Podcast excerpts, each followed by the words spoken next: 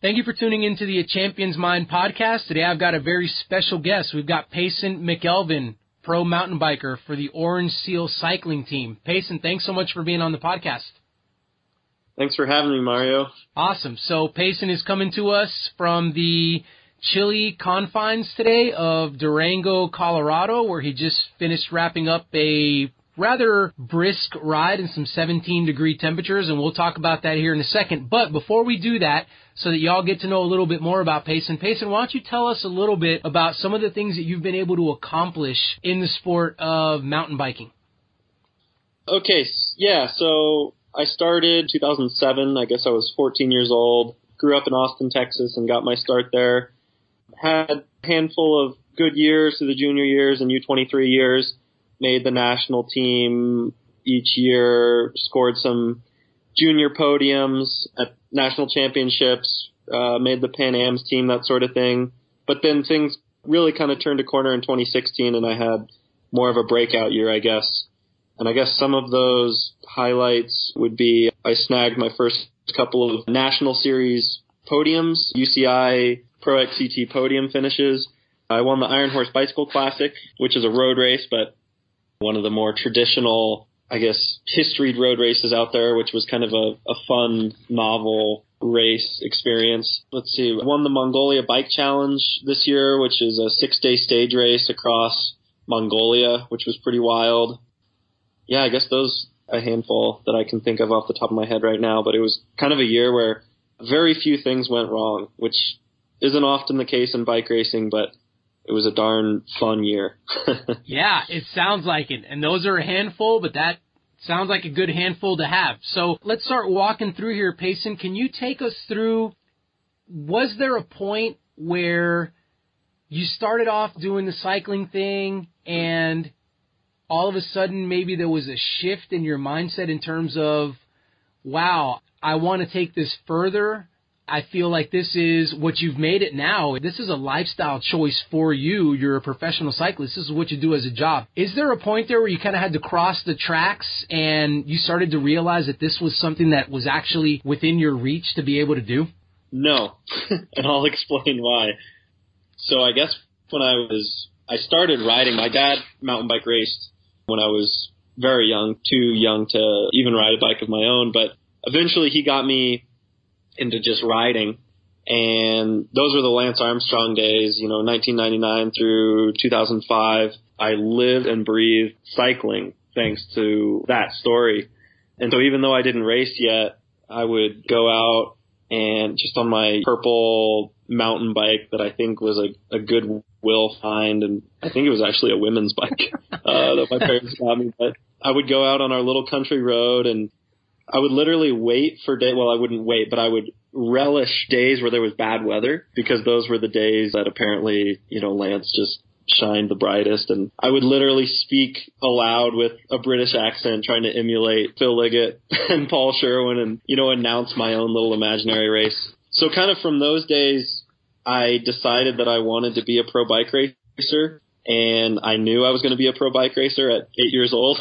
and then once I finally did get bike racing, thanks to some nudging from my dad, who realized that if I wanted to be a pro, I probably needed to start racing.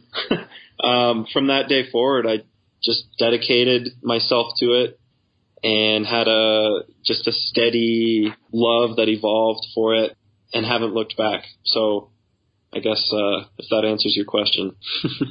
Folks, if you're listening to this podcast, and if we stopped right now, we have already received a tremendous amount of wisdom with this point that was just made. Let me explain what just happened right there. Payson is now a pro mountain biker, and that's what he does as a living.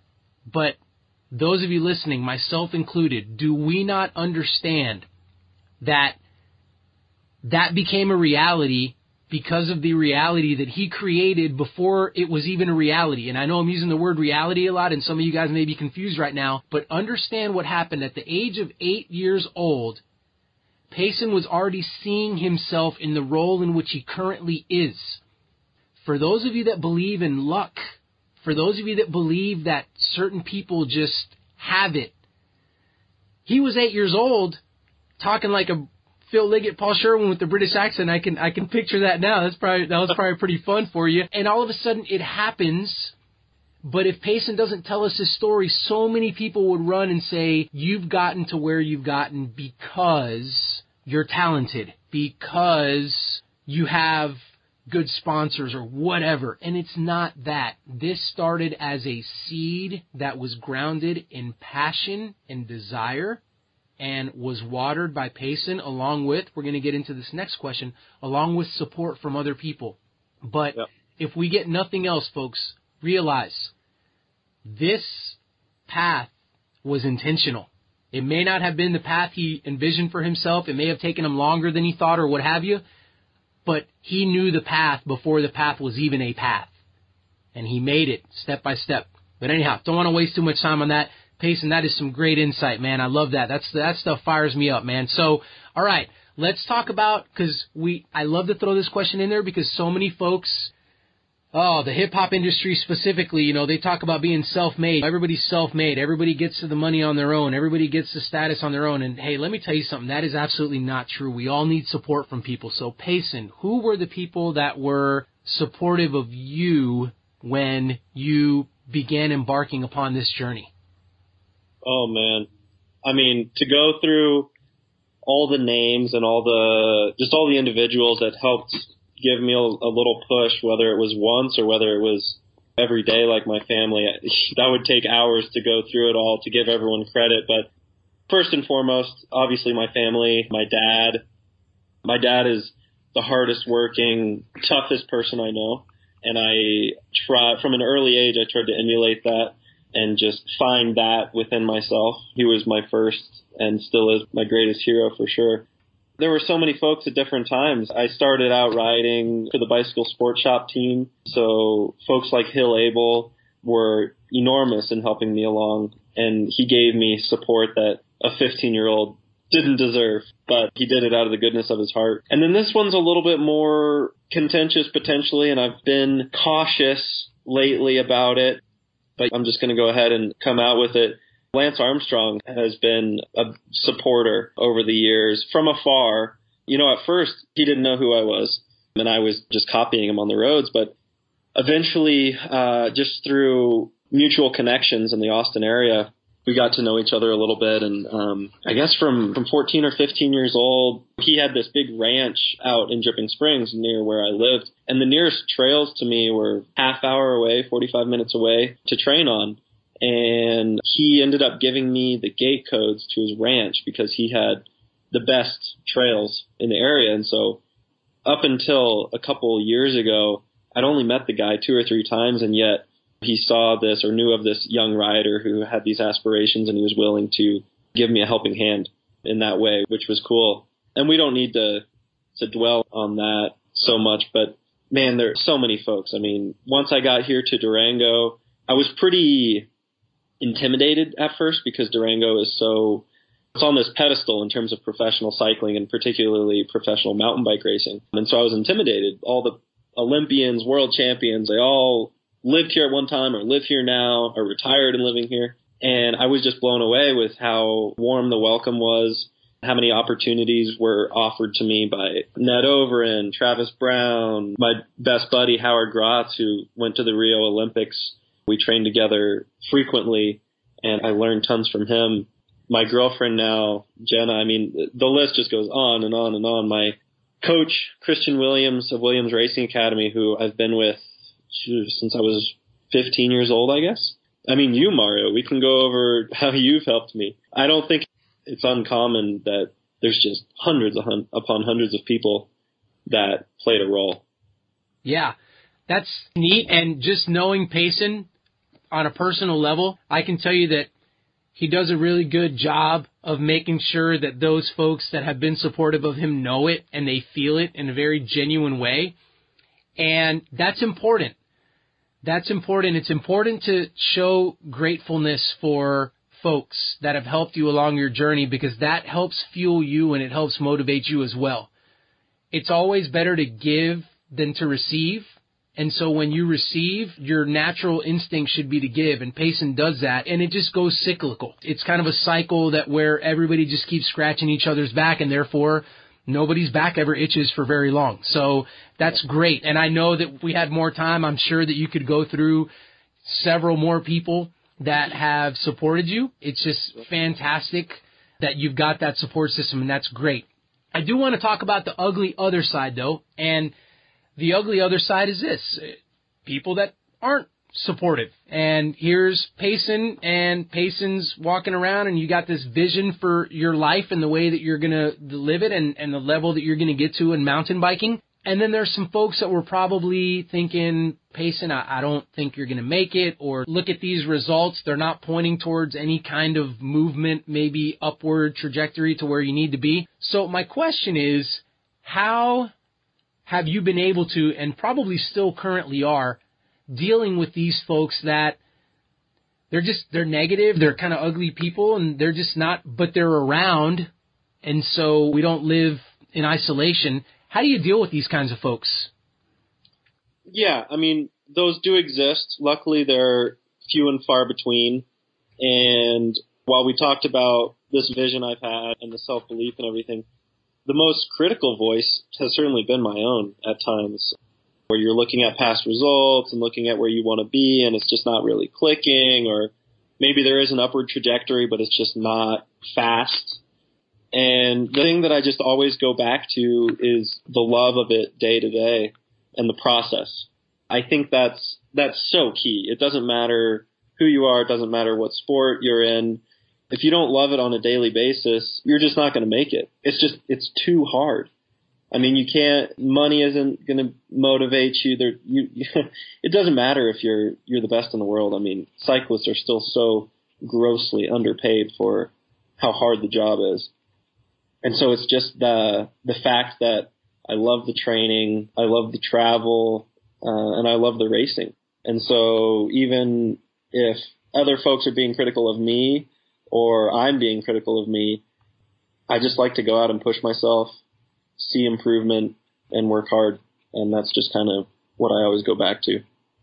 Fantastic. I haven't done a ton of interviews, but I've asked that question on every interview that I've done, and I haven't had one person give me the answer that stands in front of all of us that is just so obvious. And you, man, you said, I'm my biggest critic. I'm the biggest one. I'm the biggest hater I've got, right? Like I'm the one that tries to knock myself down the most. That is wow.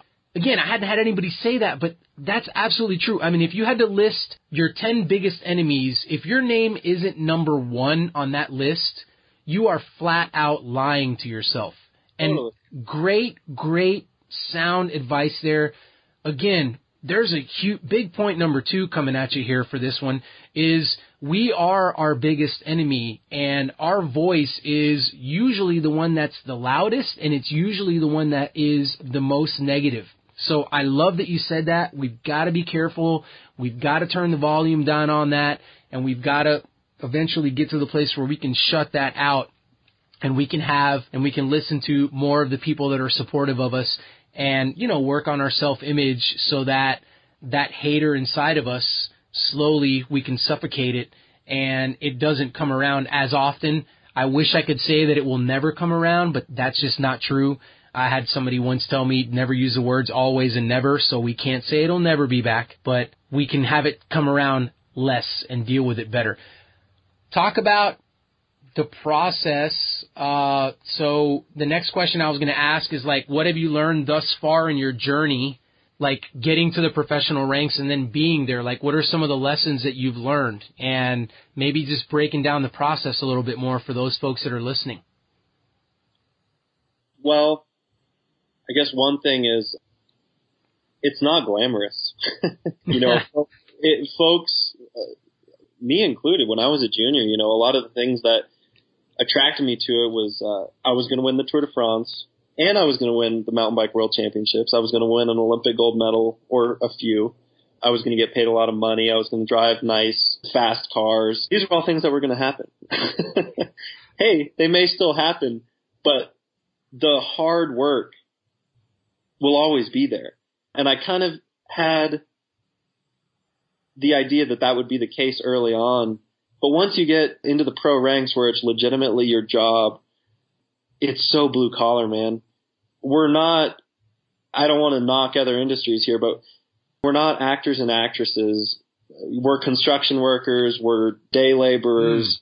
Mm. It is hard. We talked a little bit about my ride this morning where I, I have a double day today and to get that done, I had to be out the door early and it was 17 degrees and it just kind of is what it is. And, and you work with the grain and just have that kind of blue collar attitude. And I kind of mentioned earlier how some of the best guys in the world who are earning over a million dollars or whatever, they're working really hard too. They're working just as hard or harder, not for the money. you just can't do it for the money. And you can't even necessarily do it for the wins. I don't think either. It's got to be something even deeper than that because if you only did it for the race day success, every athlete knows you go through those periods of time where the success just isn't coming, whether it's bad luck or just the form isn't quite there, whatever it is. And you've got to have that, that grittiness to get through those periods of time. You've got to have some sort of intrinsic motivation that I'll admit probably is more extreme than the average person would have, and most folks wouldn't think it's fun but that's okay. Not everyone wants to be a pro cyclist. So, well, yeah. yeah, to add on to that, your level of intrinsic motivation determines your level of success. Period. Yeah. Your level of intrinsic motivation determines your level of success. You can be an architect with a tremendous level of intrinsic motivation to be a good architect, and you will be a fantastic architect and meet with plenty of success. But before yeah. I forget, I do want to share a little funny something. Before Payson and I, before we jumped on to do this interview, I saw the snap, or no, it was on Instagram. Sorry, it was on Instagram, and Payson put out the video of 17 degrees, and his caption was, or his text in his Instagram story was, "So you want to be a pro cyclist?" And he shows the road that he's about to ride on. That's kind of, it looked like it was glazed over and a little bit slick and it was 17 degrees. And I said, I replied back to that and I said, Payson, I need you to make sure that you're thawed out before we get on this interview. And he responded back to me and he said, I'm doing okay. I think I'll be ready. I'm regaining my ability to walk. Period. Now, if that's glamorous, sign me up. And he's got another one to do this afternoon, like you said, he's got another two hours to do, and the high's only 34. So, okay, take the 17 and double it. Still going to be chilly out there. Yeah. But he's absolutely right.